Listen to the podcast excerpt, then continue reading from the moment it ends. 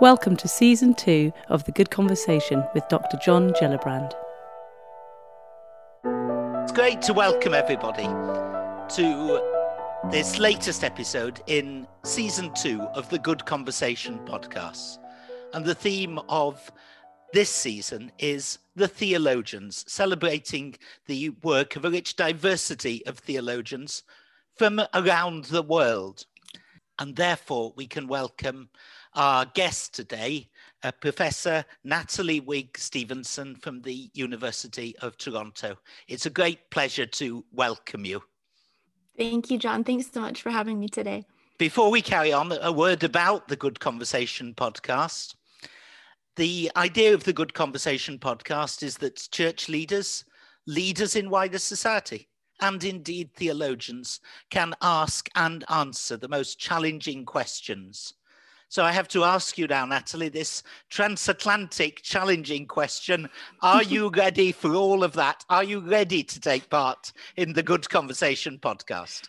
I think so, yes. I, at least I, am happy to do so. We'll see how I bear up. I, I, I, I know a little of your work, and I, I know that uh, you're an excellent person to take part in this particular series. So it's uh, very kind of you to agree to do this interview. Thank you very much indeed. How long have you been a professor? Ooh, um, since 2011. So this is a decade now. And um, on the scale of uh, naught to 10, uh, between not liking your job and loving your job, what score would you give it? No, you know what? I'm actually very lucky. I really love my job. Um, obviously, it always comes with frustrations too, but we have an amazing group of students at where I teach, and I have incredible colleagues. So I'd have to say a, an 8.5 to a 9 um, and that would only be because it would be just like any scholar would say nice to have more time for research which always always is difficult to grasp but no i love my work. From what you were saying i thought you were going to say 9 plus so it's oh. uh, it's good. It's good. Some of my students will tell you i'm a i'm a tough grader. Excellent excellent. Yeah. the world needs tough graders. Yes Now, could you tell me a little bit of your backstory, uh, as much as you want to share with us? Um, I understand you were brought up in England. I was, yes. I lived um, in Essex. I uh, came from Southend on Sea. Um, so my dad was raised in Great Wakering, and my mom was actually from South Africa. She had immigrated, um, you know, under apartheid. She uh, she was classified as colored under the apartheid system. So she moved to England when she was 11, and then we all moved to Canada when I was 11 um, to the to the Greater Toronto area, and so I went away for grad school, um, but came back actually um, for my first job at Emmanuel College, which I've I've stuck around for. I really love it um, there. So, yeah, that's the I've lived in the UK, in Canada, and in the US. Then compare and contrast the UK. Oh. Canada and the US, just just briefly. Sure. Yeah. Um, well, you know, my husband and I moved the the year we got married in 2005. We were trying to figure out what to do with ourselves, and so we moved actually to London for a year. And it was so funny to me to feel how much like it was home again, which I hadn't. Um, yeah, I hadn't experienced that for a long time. It's like when we uh, when we move around, um, I'm always getting lost. But for some reason in London, a city I hardly knew, I never got lost at all. So there's um, yeah there's the you feel the history i suppose in in the uk and especially in london perhaps a little bit more so at least for me than i do in canada and the us there's that's where my this is where my body knows how to how to be there.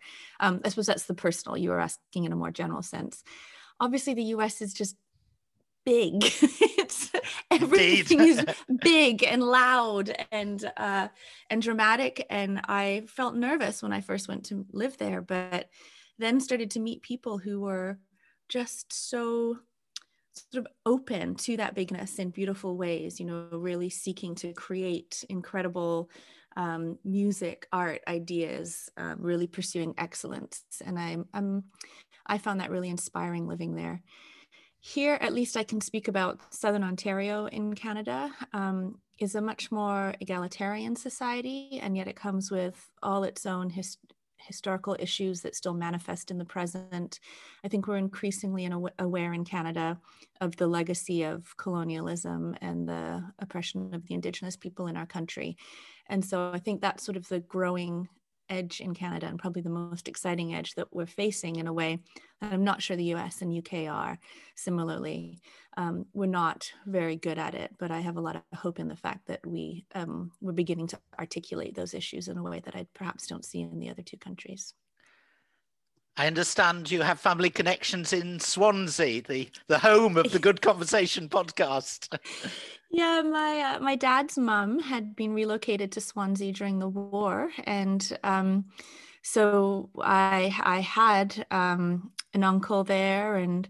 Uh, and an aunt, I guess, a great uncle and a great aunt, and some cousins, second, third. I'm not quite sure what they were um, really when you map it out. But after we left the UK, we lost touch with them.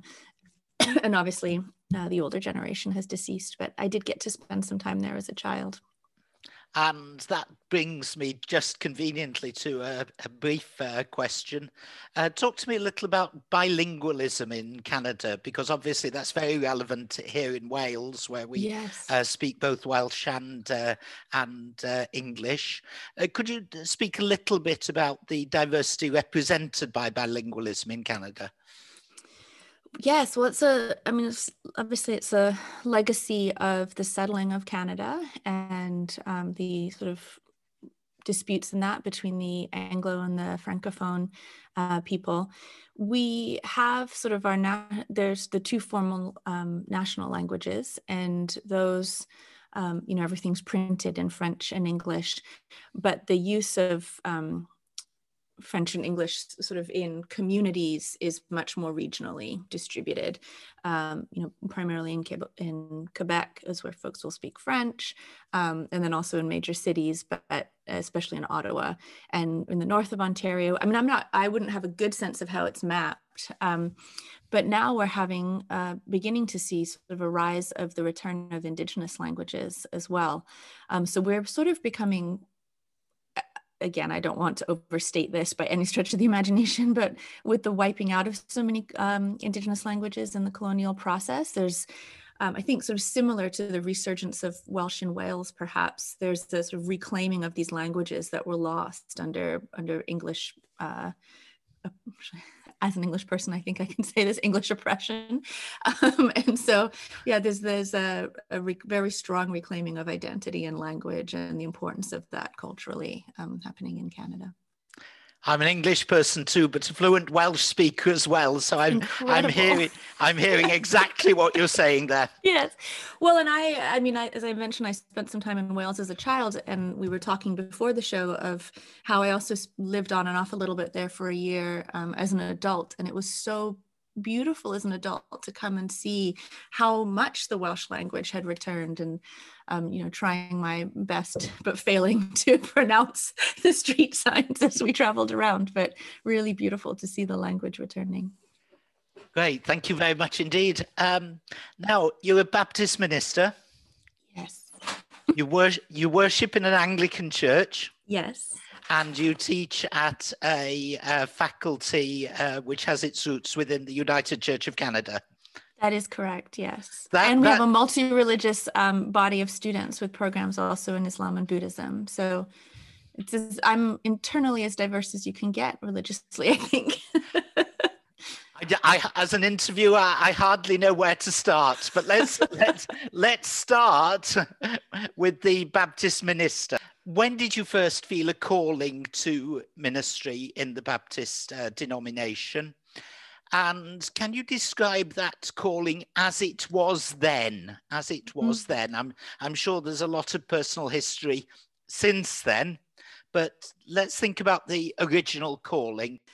So I, I mean, the back the background goes even further. That I was baptized in St. George's United Church in as a child, um, as a baby, uh, in I suppose that would have been in Southend or Westcliff uh, in England, um, and then went to Catholic school as a kid. So it certainly had a very sort of mystically shaped theological imagination, and then never really connect. My family's not particularly religious, so didn't really connect with the church much after that, and so then had sort of the very uh, typical evangelical conversion when I was about 14. Friend took me to summer camp and everyone was really nice. And so I had my come to Jesus moment. And I don't I don't say it like that to undermine it. It was a very powerful uh, moment in my own life. Um, and then uh, I spent quite a few years as a charismatic evangelical um, all the way through university. Went away to divinity school. I went to Yale Divinity School and really discovered um, feminist theology, queer theology, um, various kinds of critical race theory, and found all of that deeply liberating.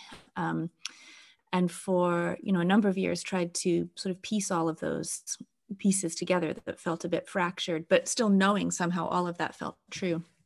And then when I went and I began to feel the call at that time. So I was worshiping, you know, when you're an evangelical, you can sort of, in a sense, worship anywhere. It doesn't need to be an evangelical church. And so I had fallen in love with a Baptist church there um, in Hamden, uh, Hamden, Connecticut and kind of began to identify as a Baptist. And but all this time I'd been feeling a call. You know, when I was an evangelical, I was a part of a church that didn't ordain women or have women in leadership. And as a convert, that didn't make sense to me. I I, I was a woman who felt called by God.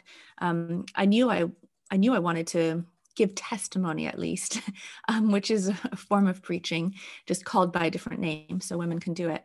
And so um, I would say repeatedly to our our youth ministers, you know, I'm, I'm, feeling called to this form of ministry. I'm feeling called to that form of ministry, and would just always be, you know, discouraged. Would be in settings where somebody could um, be called into some form of ministry, and it would always be sort of offered to the boys, and I would feel like I was sort of sitting at the side saying, "Well, no, but I'm feeling called. I'm feeling called." So when I um, I was discerning for a few years around that. And then um, my husband and I moved to Nashville, Tennessee for me to do my doctorate at Vanderbilt. And at that point, I just knew I was feeling called to, to ordination. Um, and so, what does that feel like? For me, that felt like a widening of vision out from my baptism. It felt like um, a call to preach, which is definitely the case in Baptist churches. Um, it felt like a call to to a to a wider way of encountering God in the world and drawing other people into that space. Um, so these are not Baptist ways I'm talking about ordination.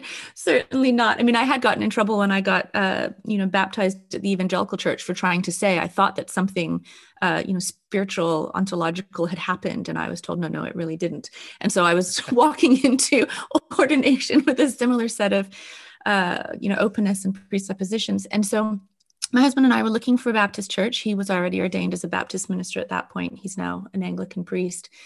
And we ended up just feeling like the place where we needed to be was this Southern Baptist downtown congregation, very middle class, very wealthy, not a kind of church I had ever worshiped in before.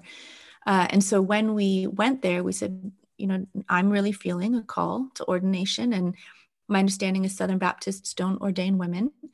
Um, but the way the Baptist church works is local congregations can do that if they want to. It's just the convention doesn't. And this church was uh, so old and so established and couldn't really get kicked out that they did ordain uh, women. And so they said, no, they're open to that um, if that's the call I'm feeling. And I discerned with them for about a about a year in intentional discernment and yeah, then I was ordained there. The story of that is in my first book. Um, we, the the ethno- ethnographic work I've done in my research was all done in that church, trying to figure out what it is to belong in a place where you don't quite fit, and yet knowing I've been called I've been called to be there. Thank you. Yeah, and it's all still true. It's I still feel all of that. I still love that congregation deeply, even though it would be very difficult for me to be a part of it again now you you have religious diversity written into your uh, life story. Well, that's God, isn't between it? Yourself, indeed, yeah, yeah. between yourself and and your husband. Yes, um, yes, yes. Um, I, do you still have a preaching ministry at the moment? I do. Um, you know, not as often as I would like to, but I do preach in our campus chapel. Um, which I love doing. I'll occasionally preach at uh, local churches. Um, but uh, yeah, not as much as I want to. Preaching, I love preaching.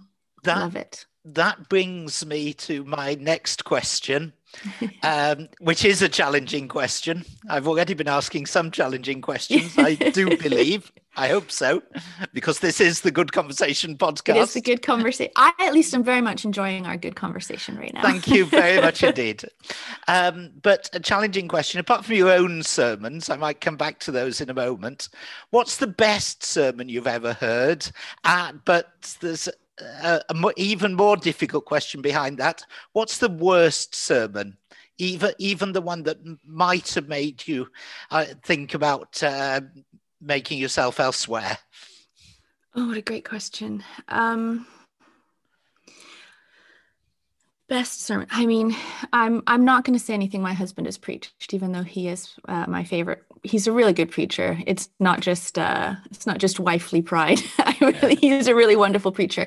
But when I think of um, dramatic sermons that have captured my imagination outside of outside of his preaching, one would be um, the year, the, the one year anniversary of September 11th. And uh, David Bartlett, who would be my preaching teacher at, um, at during divinity school, he was a Baptist. Um, he passed away a couple of years ago.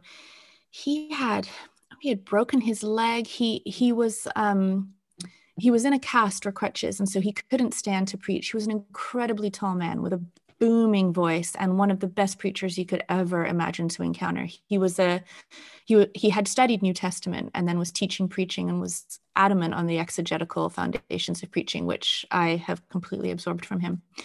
And I I can't tell you what he said, but he sat to say it on a stool, which made him about the height of, you know, me. And this powerful man on the one year anniversary of a horrific event was seated to preach. And I don't something about that image just transformed the act of preaching for me in my in my theological imagination. It was it was humble and powerful at the same time, which is what I think preaching should be. And so I would say that was a formative moment in my own sense of what preaching is and how it should be done. Um, so again, I mean, most of my most transformative moments in pre in hearing sermons, I probably wouldn't be able to tell you what the preacher had said, which would probably horrify the preachers themselves. I've had but the that deli- would be I've had the delightful experience today of um, a friend of mine on social media who remembers me from uh, 30 years ago as a, a curate up in uh, Carnarvon, actually remembering what I said in a sermon. wow. Yeah. it's always funny when it comes back to you for sure. Yes. Uh, worst sermons, I'll say, I'll say this. I, I mean, it would be very, I, I think I could say a number of things that are obvious, you know, when something's come out as deeply sexist, homophobic, racist. Those would be the ones that would push me to walk out. But the kinds of sermons that I completely disagree with, and yet they are so masterfully created, they're bad sermons to my opinions, my own opinions, um, but, but I love them.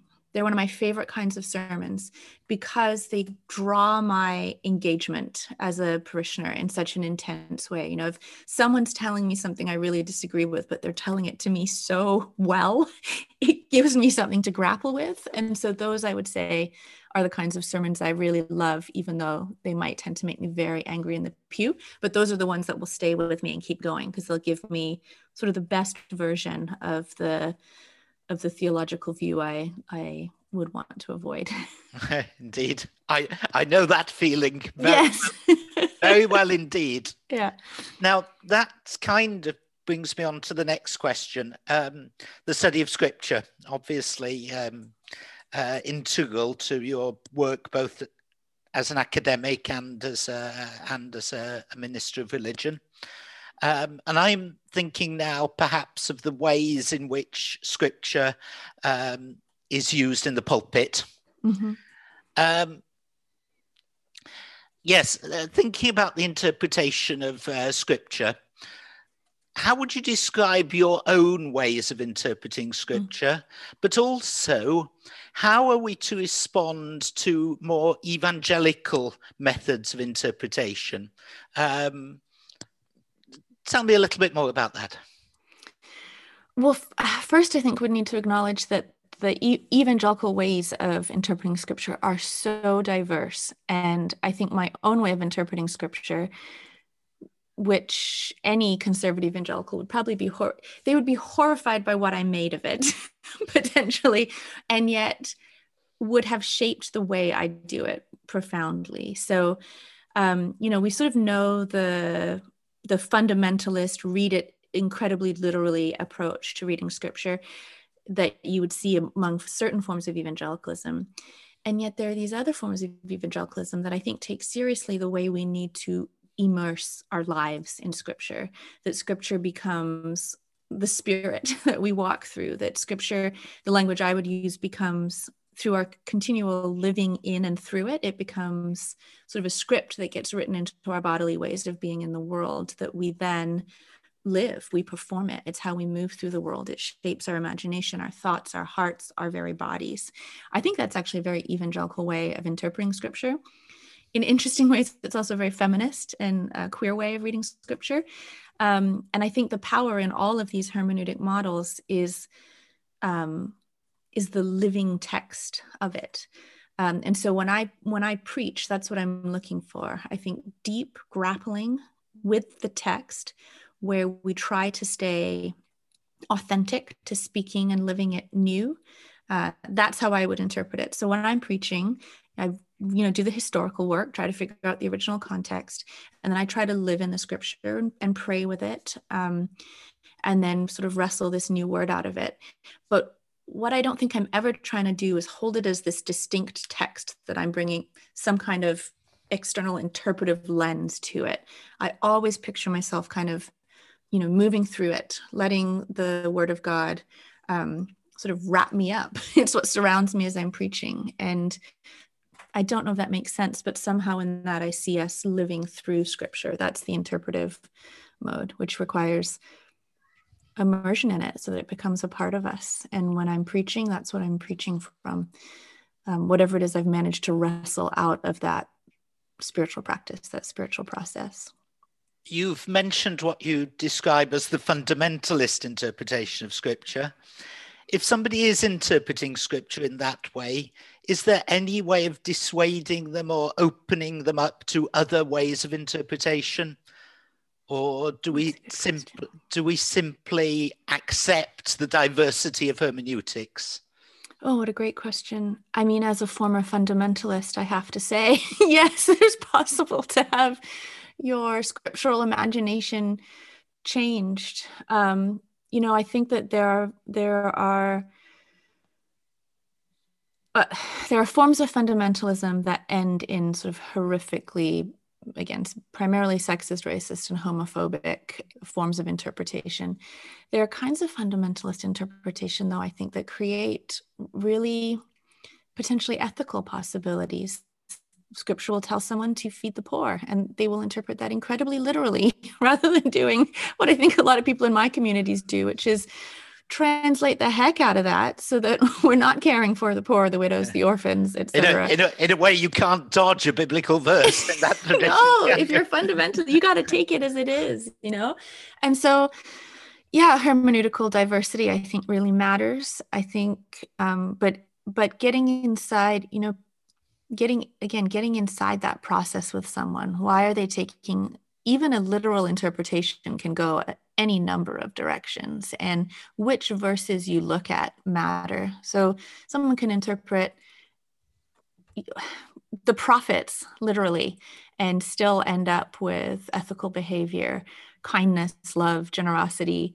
Um, you know when i was a fundamentalist those were those were the things that were shaping the way I behaved in the world. I could definitely be a bit of a closed minded jerk at times, but there was also, so can I now as a liberal progressive. So that's more about disposition, I think, than hermeneutics. You've You've just mentioned the existence of racism, sexism, homophobia. Um, we'd add to that ableism within the church. And we could say that that is deeply embedded within the institution in all kinds of Christian denominations. What would you say to somebody who categorically rejects those things, sees them within the institutional church, and as a result of that wants nothing to do with any institutional form of Christianity? Uh, how can we speak well of a church like that? And I say that as somebody with uh, 30 years service as an Anglican priest. Um, mm. But I want to ask that challenging question. Yeah, that is something I, I, I really grieve. Um, I think I'm not sure there is something to say, John. I think that the first thing before we can say anything is repentance, asking for forgiveness, um, being in loving partnership and friendship with people who have felt rejected by the church with no ulterior motives to to draw them in. Um, but this is one of the things I really value about uh, maintaining my ordination as a Baptist. Um, because as you can imagine i've wanted to leave that very often especially in the past year with some of the things that have come out of baptist churches. Um, but i've had these moments where people who have been deeply rejected by baptist traditions can't quite put their head around um, how i'm a baptist minister. And i hang on to that not because i want people to feel better about baptists but because I want to have this physical presence to one moment of healing to people who have been hurt by Baptists. Um, and, and again, that's not because I want them to think, oh, Baptists aren't as bad as I think they are. We are as bad as they think we are. Um, but but I've had these moments where a, a really the one that's coming to my mind is when I led a communion service um, during the Festival of Homiletics at First Baptist, where I was ordained. I participated in leading.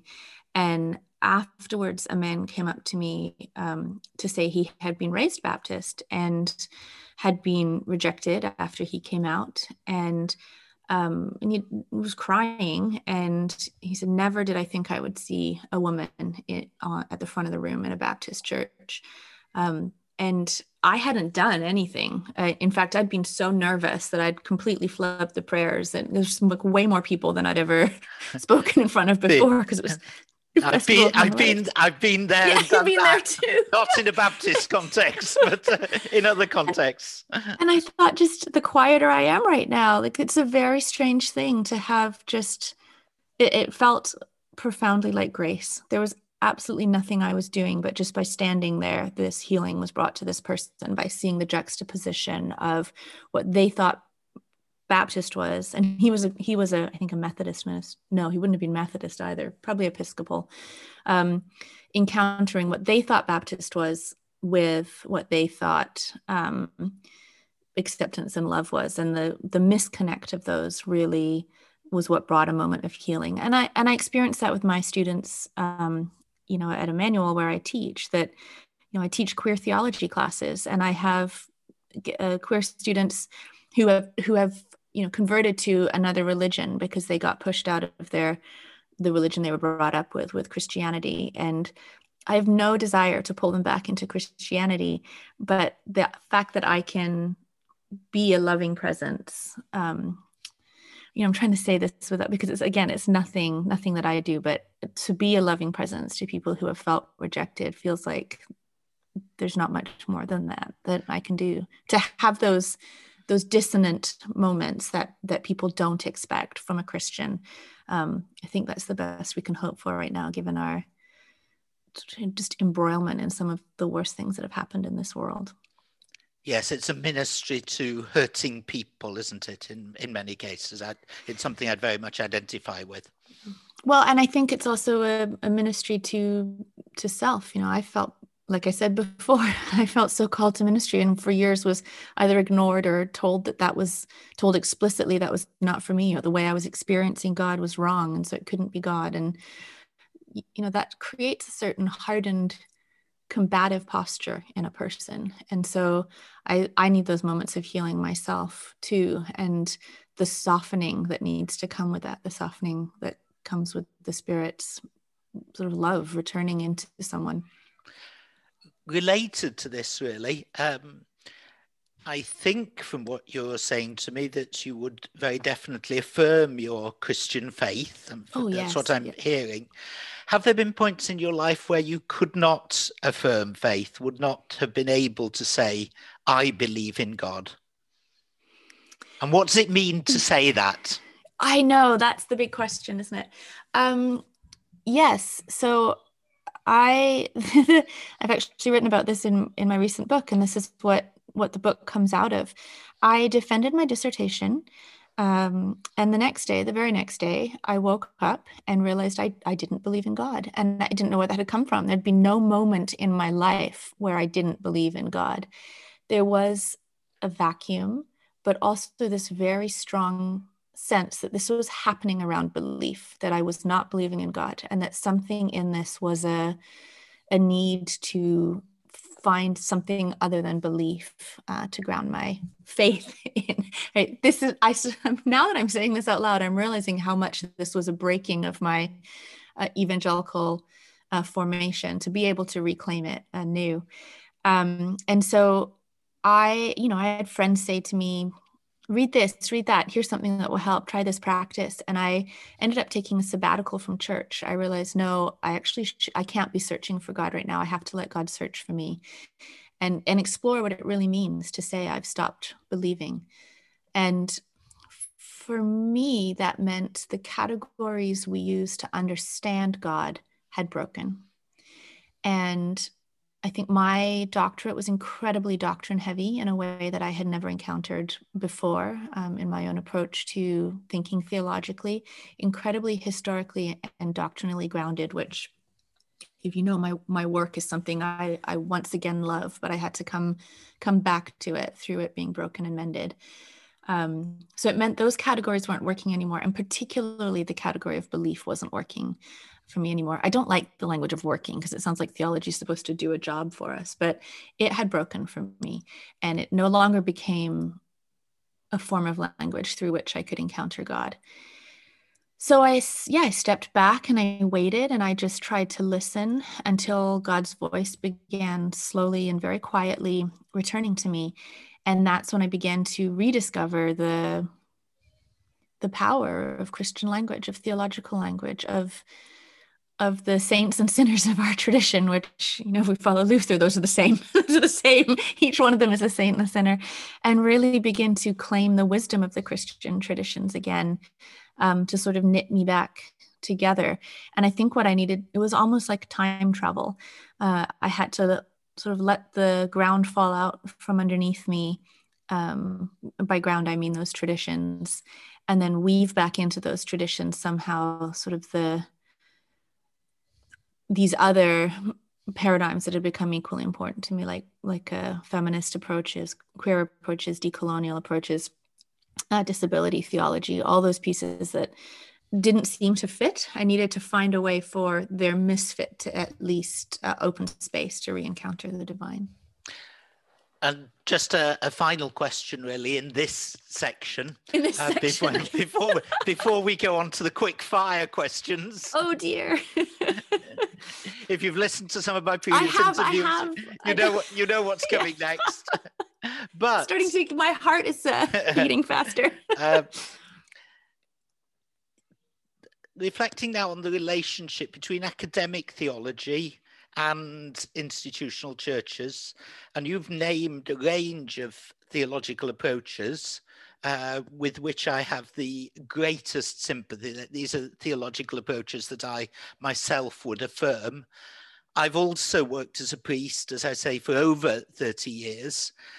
How does one take those theological approaches into the institutional church and into um, the daily functioning mm. of, um, in my tradition, a parish church or a, a local congregation how does one make that connection or is that or are, are we fated uh, that there will always be this opposition between mm. the life of the local congregation and academic theology yeah, I I don't think that we will always have some divide between them because I don't think they're divided to begin with. Um, and so when I did my ethnographic fieldwork in the Baptist congregation, what I was looking for was were the places where sort of the history. I tend I I actually don't when we say academic theology, I have to ask, well, what do we mean when we say that? You know, there's historic systematic theologies, there's practical theologies, pastoral theologies. These are all theology. As a trained systematic constructive theologian, for me, that the historical doctrinal approach to theology is really, really important. That's what I'm interested in in in working with in everyday life, um, in my own, you know, pastoral ministry with people, if I'm teaching or preaching in a church, you know, that's what's really significant to me. So in my ethnographic work, I began to find that that history animated people's intuitions, their theological emotions, um, what they thought, but what they thought and believed in very internally conflicting ways. And I don't think there's a problem with that. That's something that some academic theologians want to mend. But we have this breadth of traditions that have internal diversity. It makes sense to me that people who haven't, you know, trained in a specialized way and, you know, really gotten into the fairly unnecessary unless you find it interesting nitty gritty of of categorizing and systematizing and pulling apart all those traditions. They just they embody them. It shapes the way of moving through the world. And so that's already at play in their life and what's interesting to me in that fieldwork I did was going in and trying to then use these traditions to say, okay, well, if you believe this or you feel this or this is your intuition, here's a set of questions around it that you can ask. Here's here's why those different feelings are butting up against each other and causing strife for you. Um, here's how you're bringing together in your life two theological concepts that don't actually work together. Um, and that's okay too, because we can create something again out of the way they don't work together. So I think there are those places where, at a subterranean level, what we might call academic theology and sort of the theology in churches, the theology in people's everyday lives, they're all already deeply, deeply connected. Now, how do I think we can bridge or nurture better that overlap that's already there? I think it only happens at the relational level. You know, as academic theologians, we can try to write books, and occasionally someone has a breakthrough one, but if you're writing academic books, I think by and large they're not written. they're written for a scholarly conversation, which again is a very important conversation that I enjoy participating in. But we need to make a significant break from that if we're going to try to be writing books for people whose forms of wisdom, everyday Christian wisdom, are different than academic ones. Um, and I, I, I value both immensely, and therefore i'm very interested in listening to what people who don't have that formalized training believe and feel and experience about god. Um, but i think it it happens at that relational level. It's it's loving people who um, think and experience god differently than i do and not judging or trying to fix what they think which is what that's sort of the language i all too often hear coming from academic theologians which I find very, very troublesome and bothersome, especially given how shaky a lot of our faith faiths are. when you go to the academy, everyone knows it kind of breaks you a little bit first. And if you're lucky, you piece back together. But why would that be what we want to import to churches? I'd much rather be you know present with people and and hearing. Now of course that doesn't mean that people don't you know drive me bananas sometimes when we're having those conversations and I don't have strong impulses to try to change what they think. I'm still human myself, but I I but, know the feel. I mean, I know the, you know the feeling. You're listening. You're listening to somebody, and you go, "You said what? Now what? what? Are you kidding me?" yes. but then there are those moments where you truly love someone when they say that you said what moment you know i've had people like this in my life where i think okay why why are they saying that? And then we have a genuine conversation about it and we can disagree but there's there's often good in those those statements as well that i that i am always very curious to hear.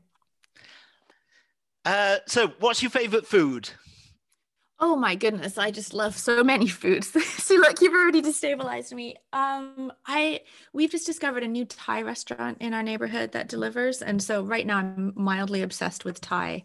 Um, but then I have these like uh, there are foods I love, like the kinds that nobody understands, like Marmite or liverwurst, or you know, it's like you're either in that club or you're not. So right now I'm really into Thai and Marmite.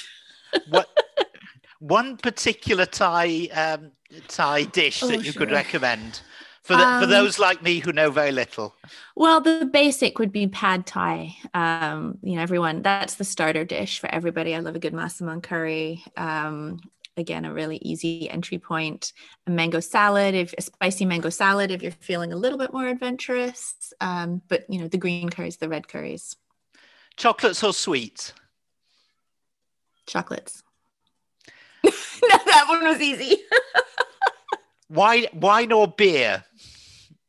Wine. Red or white? Red. But I love a good cocktail. Now, this next question you may need to translate um, from the Canadian situation to here. okay. What's your favorite TV program? Um, I used to have a, a TV blog, so I'm. Uh, let me think. Okay, I mean the classic would be Six Feet Under, but I'm not sure how well that holds up. It's been a few years. I'm currently um, oh Fleabag. Excuse me, no Fleabag. That and that gives you a UK option. I think Fleabag is one of the most brilliant shows I've ever seen. I have read the scripts. I've watched it twice. Great show. Thank you. Uh, favorite film? I don't know if I have a favorite film. I'm a total Marvel Universe nerd. I know I'm supposed to say something Excellent. smarter and artier than that, but you know, Black Panther all the way for me. Yeah, well, we're, we're there. Black Panther. Yeah. a wonderful film. A wonderful film. Um, favorite book? First of all, fiction. Oh, you know, I, I tell my students that you, when you're doing your graduate degree, you have to be reading fiction if you want to keep your soul. Um, so let's see. Um, in the like, can I got to give like the past year because there's so much fiction I love. Um, but when we first went into lockdown, I read A Gentleman in Moscow, which I found incredibly helpful under lockdown, um, Amor Towles. And oh, The Museum of Innocence, I read under lockdown, um, Orhan Pamuk. Um, see, I'm currently reading A Year of Rest and Relaxation, uh, which is a fascinating book. Um, Ian McEwan's Atonement had a pretty profound impact on my thinking on, about reality. Um, yeah, those I'm realizing I'm saying almost all books by men. Um, but yeah, I think the Museum of Innocence is my favorite of the last year. Thank you. It's one of the great things about doing the Good Conversation podcast is I'm getting lots of recommendations for good reads. some of some of which I've already had, yeah. some of which I have already read, and some of which I haven't. A favorite non-fiction book? Uh, Marcella Althaus Reid's Indecent Theology is probably my favorite book because you could really read it a hundred times and never never quite get it, but it's a very provocative theological book that I love. Now, this is going to be in this section, but a rather challenging question. Supposing you had the opportunity of speaking to Donald Trump and oh you could say and you could say a couple a couple of sentences to him, what would you say? this is really funny because one of my daughters has this sort of she's five and she really likes to imagine what she would say to Donald Trump if she met him. and it's, it oscillates between just anger at him and uh, wanting to ask him to be kind. I think the struggle, you know, I would have had a better answer for that f- three, four years ago when I still thought saying something to Donald Trump could make a difference. I think at this point, we know that it doesn't. Um, and so I'm torn between saying, please just be kinder. Um, and yeah, that's it. Please just be, or something like, you have been so hurt. I'm sorry for whatever has happened to make you be this way. I mean, the man is so pathological. I, I come out on, I think I've moved through anger um, into some sort of sympathy or concern or I, I, mean what he's managed to do with his brokenness is is horrific but just something something kind kind i guess. Trying yes. to beg him to be kind. Two words. I don't think is possible. Two words. Be kind. Be kind. Yeah. Yes. Yeah. Now um, before we uh, finish uh, you've just got a new book out. Yes. Transgressive Devotion, Theology as Performance Arts, and it came out in February of uh, this year. So yeah, it's, it's yeah. absolutely brand new. It's very uh, new. can you can you tell me a little about the book? How long did it take you to write, and was it was it difficult to write? Or... It was so difficult to write. yeah, I mean, is any book not difficult to write? Um, well, the book it I I almost didn't realize this until very close to the end, but the book comes out of that story that I talked about of waking up the morning after my dissertation defense, no longer believing in God, and wanting to figure out how to piece together all these broken pieces. Um, and so it's it's a a journey of healing of um, trying to walk really stay close to and walk through all the all the broken pieces to not shy away from them and so uh, all the things that scare me most about faith or feel hardest about faith, I try to explore those in a historically doctrinal way without coming to the answers that we typically would. So, I mean, this for your own work would be the the the first and last chapters would probably relate most to your own work. Um, but those are the ones where I'm trying to grapple with disability theologies, which have been quite formative um, for me theologically. And this realization that I woke up, I felt like God had completely forgotten who I was. And the right answer to that was not God always remembers. I needed to sit with the agony of being forgotten. And so the first chapter of the book is trying to uh, reimagine a God whose power is being thoroughly uh, reshaped by his own diagnosis with dementia. And I'm not trying to claim that God has dementia. This is the way that the book works. At every stage, it's um, trying to grapple with something that's not necessarily true about God and yet can shape our sort of profound senses of loss in relation to God and really sit with them and see what comes out of it. So theological anthropology at the end of the book is reimagining us as God's caregivers using pastoral disability theologies to um, use strategies for people who live with dementia to imagine how we might relate to God. So rethink divine human agency as divine human attunement and listening, and the possibility of what new structures of relationship that can come out of that. There's chapters in there using very indecent theologies where I'm trying to grapple with um, my own resistance to being uh, overcome by God, my own fear of God in prayer, and again, not wanting to take sort of the liberal tack that I had also learned in seminary of we don't have to be afraid of God. God is good. God is love. It's like, actually, no, God's pretty terrifying. Um, and I don't want to lose that part of who God is either. And so trying to use queer and indecent theologies to grapple, um, you know, grapple with that in significant ways of what does it mean to try to be in relationship with a God who can overwhelm you. Um, and then, yeah, and then I'm I'm also working with um, ideas around Jesus and the way we sort of project idealized images of him and how we do the same with the church and how we need to live, live in those spaces of brokenness. So it's it's very strangely a systematic theology that is completely internally broken. and that's where it sort of becomes performance art. I use a lot of classic performance artworks to try to frame sort of the affective, the emotional structures of these doctrines and the places within them that we we uh, dare not tread. I just try to keep running through those those places where we dare not tread and and dance around in them for a bit. So it would be fair to say that theology isn't at all a question of having the best arguments. It's something actually more profound than that, isn't it?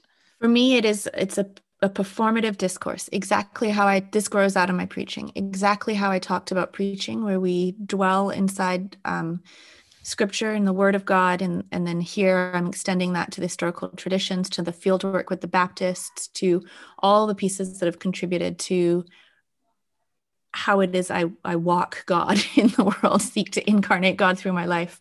Um, it's like writing the script for that. And so I'm not trying to make an argument about God. I'm trying to help people who live in those in between places to to write their own scripts for performing God and having God perform among us. I'm trying to write a theology that will lure God into participation in it so that we can encounter God through it. So I'm not uh, receiving any uh, recompense for this, but Transgressive Devotion, Theology as Performance Art, available from all good bookshops in Canada and the United Kingdom. Let's hope so, yeah. yes. Uh, we, we're almost out of time, but can I just ask one quick question looking to the future and thinking about the world in general and the Christian churches in general, uh, faith communities in general. Are you an optimist or a pessimist? how will things be in 20 years' time? Oh, I am I am one who struggles to live in hope. How's that? I don't think I'm either an optimist or a that's pessimist. A, that's a very quotable quote. I want to hope, and on my better days, I do. Anyway, it's been a great delight to interview someone, one who struggles to live in hope uh, today. So thank you ever so much for your time and for your uh, generous giving of your time to participate in the Good Conversation uh, podcast. And can I take the opportunity of wishing you and your family and all your colleagues all the very best for that future. Thank you very much indeed. Thank you, John. Thank you. You too. Thank you. Thank you for listening to Good Conversation with the Reverend Dr. John Gillibrand. This podcast was produced by Phil John with music by Dan Greensmith.